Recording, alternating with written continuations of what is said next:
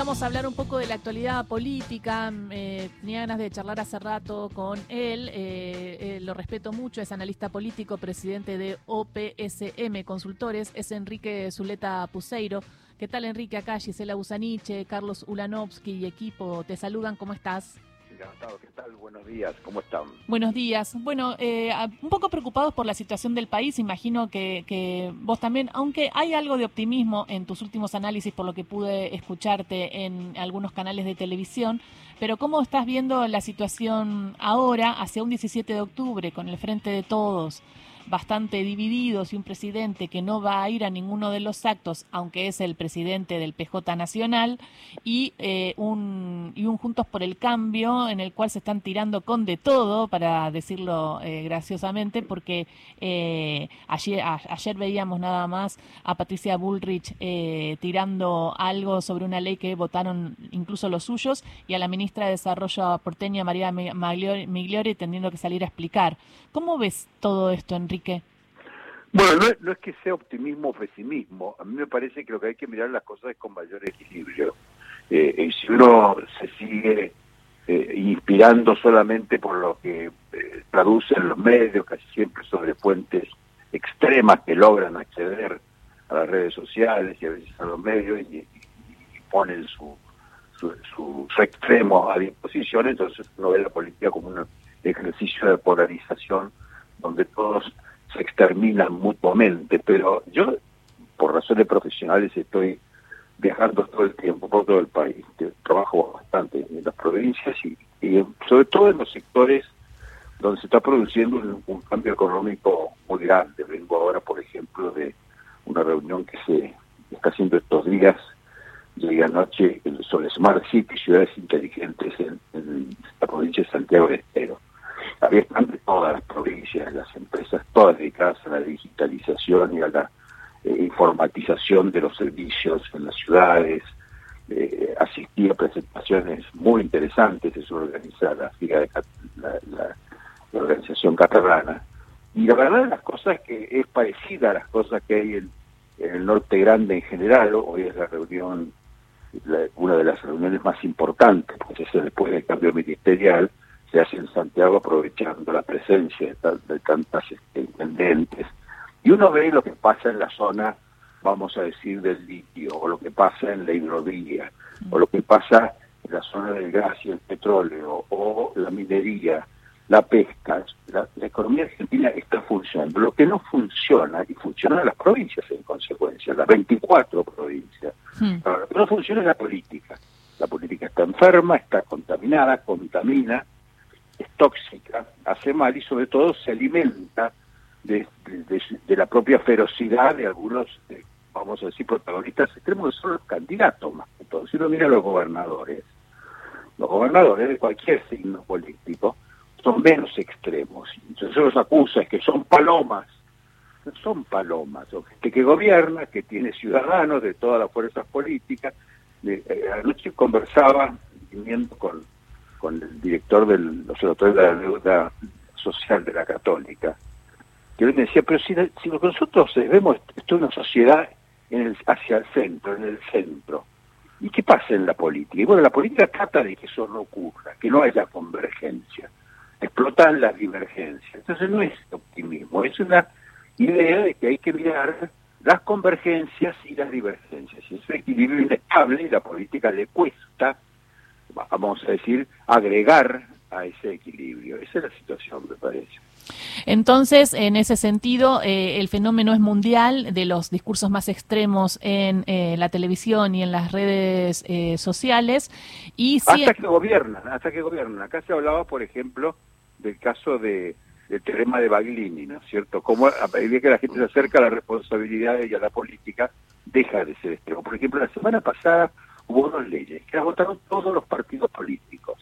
Por ejemplo, la ley a que se refiere Burri, solamente la votaron todos los partidos, solo tres diputados, entre ellos ella, se negaron a votar la ley de urbanización de villas, que renueva el sistema de la ley del, del 2018, que fue una iniciativa del PRO, pero no solo del PRO, sino también del súper importante del peronismo y el radicalismo acompañó. El gran expositor ayer, el portavoz fue Fabio que es radical, esa ley prevé la puesta en marcha de 5.670 procesos de urbanización de villas. Y entonces, eh, los argumentos en contra, miren que hay extremismo y liberalismo en la sociedad argentina, los extremismos han venido de la política, los tres votos vienen de sectores extremos de la política y quieren decir, yo lo voy a apoyar. ¿Por qué? Porque yo estoy aquí. Entonces, si hay uno ocupa, ¿por qué le voy a armar la casa y las cloacas y la, lo voy a echar? Eh, balas, ¿no es cierto? Esto, bueno, ese, son tres diputados. Al mismo tiempo se votó la ley de financiamiento de todo el proceso de equipamiento informático de pymes. Lo votaron todos los partidos políticos. O sea, hay en la superficie divergencias y hay abajo convergencias. Eso quiere decir que hay diálogo, que hay bloques que negocian, leyes que se perfeccionan. Y esto me parece está preparando la situación probablemente para una situación en la cual, pasada la política, la, genere, vamos a decir, la sociedad esos anticuerpos, porque esta convergencia es una demanda de la sociedad y esta divergencia es una oferta de la política. O sea, entre la oferta y la eh, demanda, perdónenme la, lengua, que hay una brecha, y esa brecha es mundial. Mm. Carlos. Enrique, Enrique, buen día. Eh, te escuchaba decir que en, en, ocasiones, cada tanto, la política se enferma. Digo, ¿cuál es el motivo?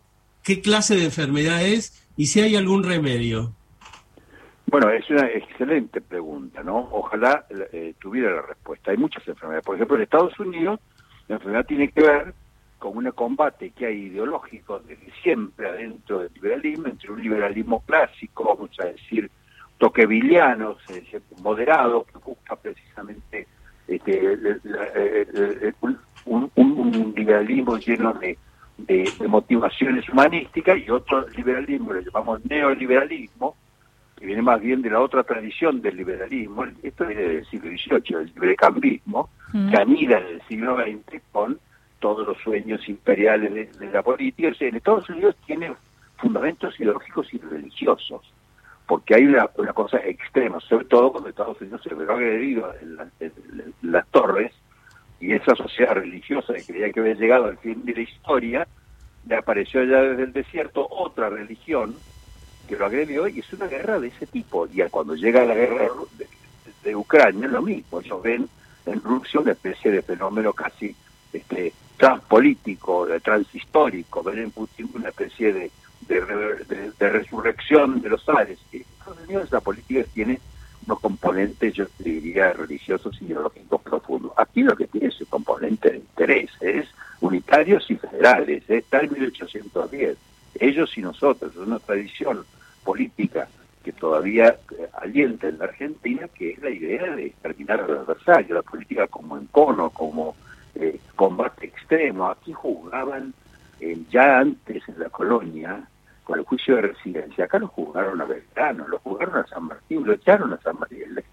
Eh, ni que hablar cuando vino la Organización Nacional, es una tradición de política, como es en Latinoamérica, la mezcla de caudillismo territorial y de intereses políticos que la política no logra y, en ese...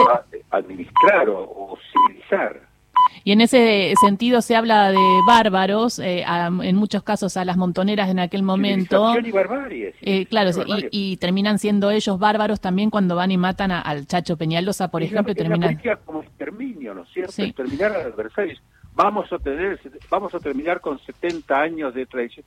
Esa idea, yo le llamo regeneracionista, porque es una idea española del regeneracionismo español, donde que hay que hacer una revolución integral que elimine a los adversarios y que haga una gran coalición que establezca una nueva civilización. La política como renovación por la vía del exterminio del otro, que es Enrique, del autoritarismo. Eso está muy presente en América Latina. Sí, Enrique, eh, vos eh, tenés tiempo para escuchar el informativo y te hago un par de preguntas más, porque quería preguntarte del, del coloquio de ideas y del rol de los empresarios también. ¿Cómo no? Por supuesto. Enrique Zuleta Puseiro, entonces se queda, escuchamos el informativo y volvemos. Ahí vamos.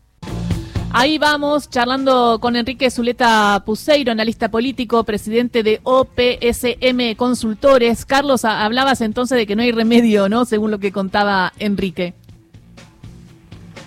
No, no digo que no haya. No, no, eh, Carlitos, estamos, pero no te escuchamos. Perdón, eh, Enrique, quería escuchar a Carlitos eh, haciéndote la repregunta, pero no te escucho, Carlos. A ver si te escucho ahora. no estoy muteado. Ah, no, estás bien, ahora te escuchamos.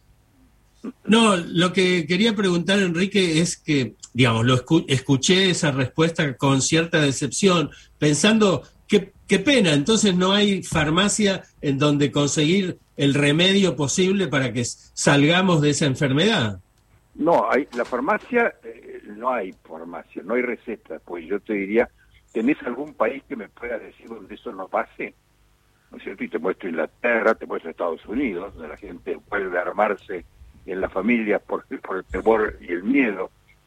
mira América Latina, porque el sistema argentino, con todas sus dificultades, no cuida, no cura, no, no nos garantiza un futuro, no hace muchísimas cosas que le, pide la gente a la política, pero ¿sabes qué? Funciona. En Chile dejó de funcionar, en Perú, en Bolivia, en Colombia, en Venezuela, en Ecuador, bastante en México, incluso hasta en Brasil lo sabemos, por el nivel de encono que encontró la política, si va a funcionar. El sistema político está con dificultades, el mecanismo está engranado, se ha paralizado en casi todo el mundo. Mirá los movimientos extremos en Europa, mira Italia. Este, no hay duda de que no es un mal argentino solamente.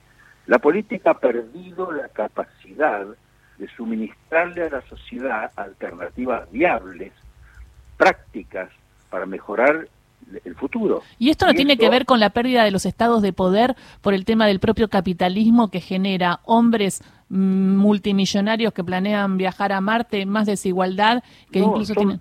Son problemas del capitalismo profundo, pero también son problemas del socialismo. ¿Dónde está el socialismo? También son problemas de la democracia, porque la democracia tiene en el corazón algunos, este, también algunos defectos que le impiden funcionar. La crisis de representación. Qué mal, la política no representa. Pues ¿sabes qué? Nadie representa a nadie, porque en la, la sociedad actual hay que renovar la representación, la movilización, eh, el compromiso, eh, la ética de, la solidaridad. Son todas cosas que están funcionando mal y que la sociedad tiene, van poco a poco remodelando. En ese balance de avances y retrocesos, yo soy optimista porque veo que en la sociedad hay reacciones importantes. Y en la política, en ciertos sectores, hay reacciones. Por ejemplo, las ciudades. Por ejemplo, lo local. La política en todo el mundo y en Argentina también se renueva desde lo local. Las ciudades gobiernan mejor que las provincias y las provincias gobiernan mejor que las naciones. Eso pasa en todo el mundo. Me parece que es un proceso que no está garantizado, porque la idea del progreso indefinido, donde todo va a ir para mejor siempre, es una idea que lamentablemente en algunas épocas se verifica y en otras no. Hay épocas orgánicas y épocas inorgánicas. Vivimos una época inorgánica, es la que nos tocó vivir.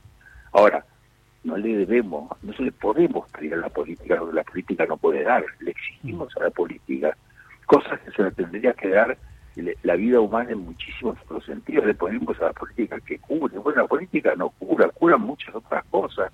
Y la política, la política que eduque, que se haga cargo, que cubra todos los vacíos. La mm. política no puede dar eso, porque es limitada, es como cuando pedimos a la justicia. ¿Qué le pedimos a la justicia? Verdad. ¿Quién mató a María Marta Gallega Sunce? ¿Dónde están nuestros hijos? ¿Dónde están nuestros nietos? Y la política no te da verdad, te da, en el mejor de los casos, justicia, que es una forma de la verdad, pero no es la verdad. Le pedimos a veces a esas instituciones, a esos, a esos este, individuos que se dedican a la política, que hagan cosas que no, no están, fuera del alcance. Y menos mal que no tienen los jueces la posibilidad de encontrar la verdad, porque si no se aplicarían sus verdades. Hmm. Eso sería lo peor, eso sería realmente la negación de la sí, sí, igual en muchos casos eh, la, imponen su verdad ideológica.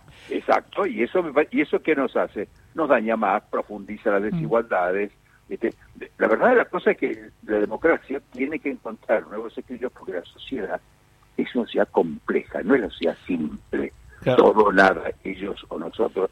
Hay un filósofo español que se llama General, y muy interesante, que dice, el mal de la democracia no es la corrupción, no es la violencia, no es la represión, el mal de la democracia es la simplificación.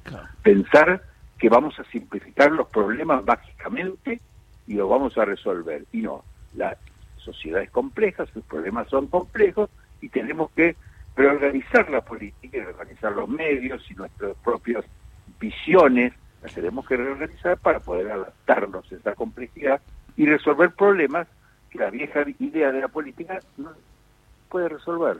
Pero es algo más bien de adaptarnos a ese mundo complejo. Eh, ¿Cómo le va, Zuleta? Ahora señor Marmurek lo saluda. Lo, escucho y, entiendo profundamente. Todo, toda persona que no se em, eh, tome por las, por las emociones sabe que los procesos empiezan a transformarse y son lentos. Pero hoy justamente la clase política a los problemas complejos le, solamente le otorga simplificación y la supuesta creencia de que esto yo lo arreglo en dos minutos. Sin ir más lejos, el programa que se conoció esta semana en el eh, adelanto del libro del expresidente es de una simplificación, como que en tres días este, la Argentina se para y anda según la... Y, y, Bullrich que dice, yo, yo gano y arreglo todo, llevo a las Fuerzas Armadas a, Rosario. o el que habló hace un rato que lo vamos a resolver reuniéndonos todos el 17, no es así. Es decir, la política simplifica porque es un esquema de supervivientes eh, es, sobreviviente. La política es un ejercicio de sobrevivencia, más que todo. No tiene la capacidad de liderar y de, vamos a decir, definir futuros, convencer a la gente de que allá está el futuro, pero insisto, no es un problema de la Argentina, es un problema mundial. En todos los países está sufriendo este problema y hay que avanzar, vamos a decir, dándonos cuenta que esta, no es que sean lentos los procesos, porque hay procesos que son rapidísimos. Si yo le dijera, por ejemplo, que hace tres días en Irán la industria del petróleo se paró, los trabajadores del petróleo en apoyo a las mujeres, el petróleo en Irán, no es solo las mujeres colgando un cartel en la plaza, son procesos profundos, con mucho menos lo echaron a Mubarak o lo echaron a Gaddafi. Se están produciendo, fíjense hoy lo de China, eh, está en casi todos los diarios, ocupa páginas. En China se está produciendo un proceso tremendo de demandas este, sociales sobre el sistema, eh, víspera de que lo elijan por tercer periodo. Sí, sí el tema del control, ¿no? no, pero a Xi Jinping le están pidiendo eh, cosas que tienen más que ver con el socialismo y volver a ciertas redistribuciones en una sociedad que creció de cara a su entrada a la macro, a la, macro eh, muy parecido al resto del mundo, ¿no? Y, que ya no puede resolver los problemas complejos que genera esta nueva situación. Bueno, es que entonces volvemos a hablar del sistema y la desigualdad del sistema y, la, y, y los estados que qué hacen con eso cuando no pueden ni siquiera controlar de alguna manera, y en el buen sentido lo digo, los sistemas económicos. Y, aparte... la rebelión de la, de la complejidad. Llegó a la complejidad. Le llegó al socialismo y le llegó al capitalismo y nos llegó a todo. Y a la democracia, hay que decir que es el único método para movernos en la complejidad. Por mm. cualquier otra forma, de cualquier, otro, cualquier otra manera de concebir la legitimidad política, parte de la base de que hay soluciones inmediatas o que son soluciones totales o definitivas. Y no, no hay soluciones definitivas. Entonces, la democracia es un sistema que se adapta a la complejidad. Hay mayorías, hay mayorías, hay minorías, hay avances, hay retroceso, el mundo es redondo, da vuelta sobre sí mismo, lo que está arriba está abajo, lo que está abajo está arriba, y el ciudadano si se adapta a esto y empieza a administrar esa complejidad, va a encontrar salidas concretas a sus problemas concretos.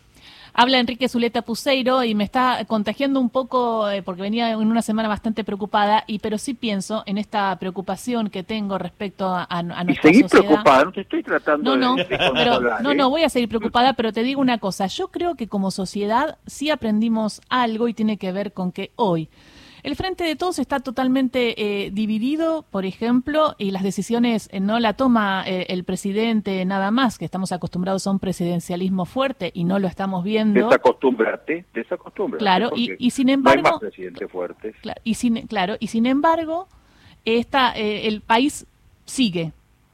Digo, lo que quiero decir es, vemos por el otro lado también la ultraderecha y una oposición que está buscando más acercarse a esa ultraderecha en busca de esos votos eh, fáciles, llamado voto bronca, ¿no? Frente a la indignación, el, voto antipolítica, si se quiere. que simplifican. Claro, Yo vengo con la solución, todo o nada, libero, dolorizo y ya está. Pero por el otro lado, una oposición, que yo te pondría más al jefe de gobierno porteño o algo así, intentando en, por abajo también generar eh, diálogos y el radicalismo también intentando volver a ser un líder en, en la democracia, que no estaría mal que el radicalismo, hablando de ese radicalismo de la revolución del parque, ¿no? Un, el, radicalismo eh, importante de, la democracia argentina también vuelva a tener su lugar. Pero fíjate que le salió al radicalismo un candidato que viene de afuera de la sociedad civil y la reacción de la, dirigencia radical frente a ese, cuerpo extraño. Es como cuando lo expulsaron a Frondizi, o al principio lo expulsaban a Alfonsín, o lo que le pasó a, a tantos líderes que aparecieron, Terraño, siempre el líder que viene de afuera excita los peores reflejos defensivos de, del peronismo. La cosa es compleja porque es un movimiento eh, distinto, diverso. Nosotros no podemos pedir que piensen todo lo mismo. Es un movimiento que trasciende la vida política. Pero Siempre fue así. Esa es la esencia. La identidad del peronismo está ligada más bien a una causa que, que tiene múltiples aspectos, hay muchas legitimidades, hay ocho peronismos y bueno que hay ocho peronismos. Claro, ahí, ahí hay una, una idea de el, fin de lo que busca el peronismo más que como el, el dogma del peronismo. Y claro, y además el peronismo nunca se pensó como un partido político, se pensó como un movimiento, el radicalismo al principio también, que inspira la política, mejora la política, produce igualdad, eh, produce movilidad social, incorpora, incluye, y de ese mejoramiento social sustancial se supone se genera mejor política, pero no por ello una política con un líder y un movimiento. En algún momento el peronismo se pensó de esa manera y no le fue bien. Me parece que en realidad lo que hay que, hay que rescatar del peronismo del radicalismo es su fuerza histórica, sus raíces profundas en la sociedad argentina y su precisamente su propósito también trascendente a la vida política.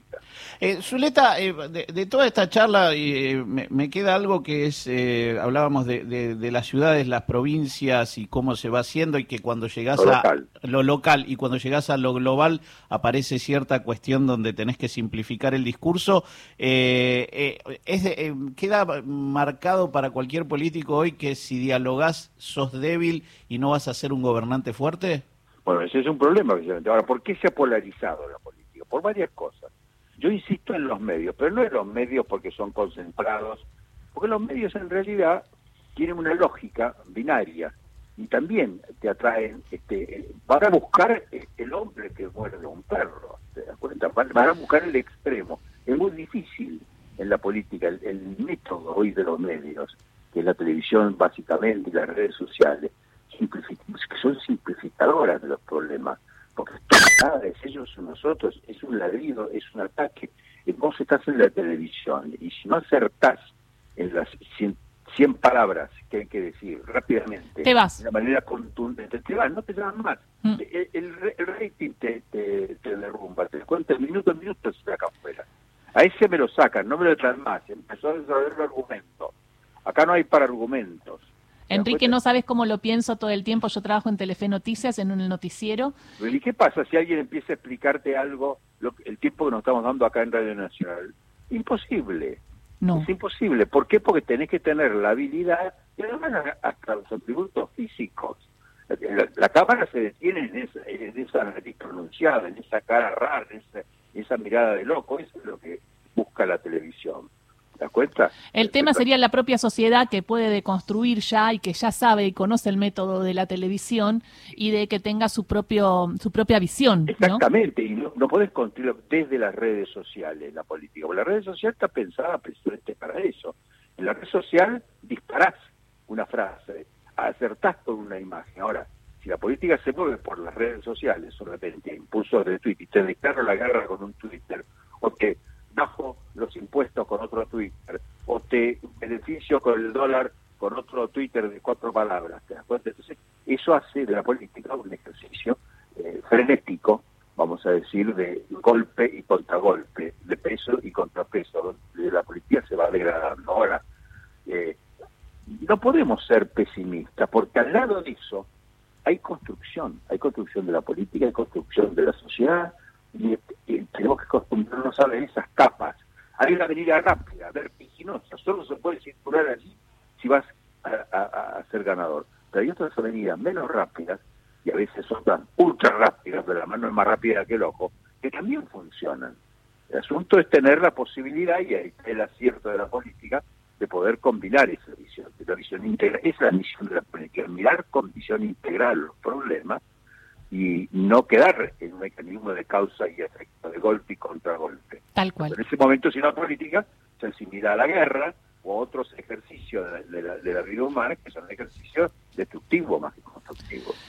Súper interesante esta charla con Enrique Zuleta Puseiro. Eh, le agradezco un montón el tiempo y esto de poder analizar un poquito lo que está Es muy raro poder hacerlo así tranquilamente y tener tantas diferencias entre todos y, que podamos combinarlas. Sí, no le, no, le pedimos nada picante, Puseiro, ¿vio? Ni, lo dejamos hablar. no, le, tiramos un Twitter arriba de la cabeza, nada. Otra vez llámenme y pregúntenme sobre las ministras o hagamos cosas. Claro, exacto, así tenemos el título. Es que, estoy, es que ya es desgastante. Uno siente que es tan desgastante que tiene que ir por eso que nosotros eh, pensamos ir por otro lado y por eso está buenísimo reflexionar y pensar junto también a los oyentes de Radio Nacional. Muchísimas gracias, Enrique, y habrá otra oportunidad también. Beso. Seguramente. Gracias a ustedes. Un abrazo. Enrique Zuleta Puseiro, analista político, presidente de OPSM Consultores. Eh, Carlos.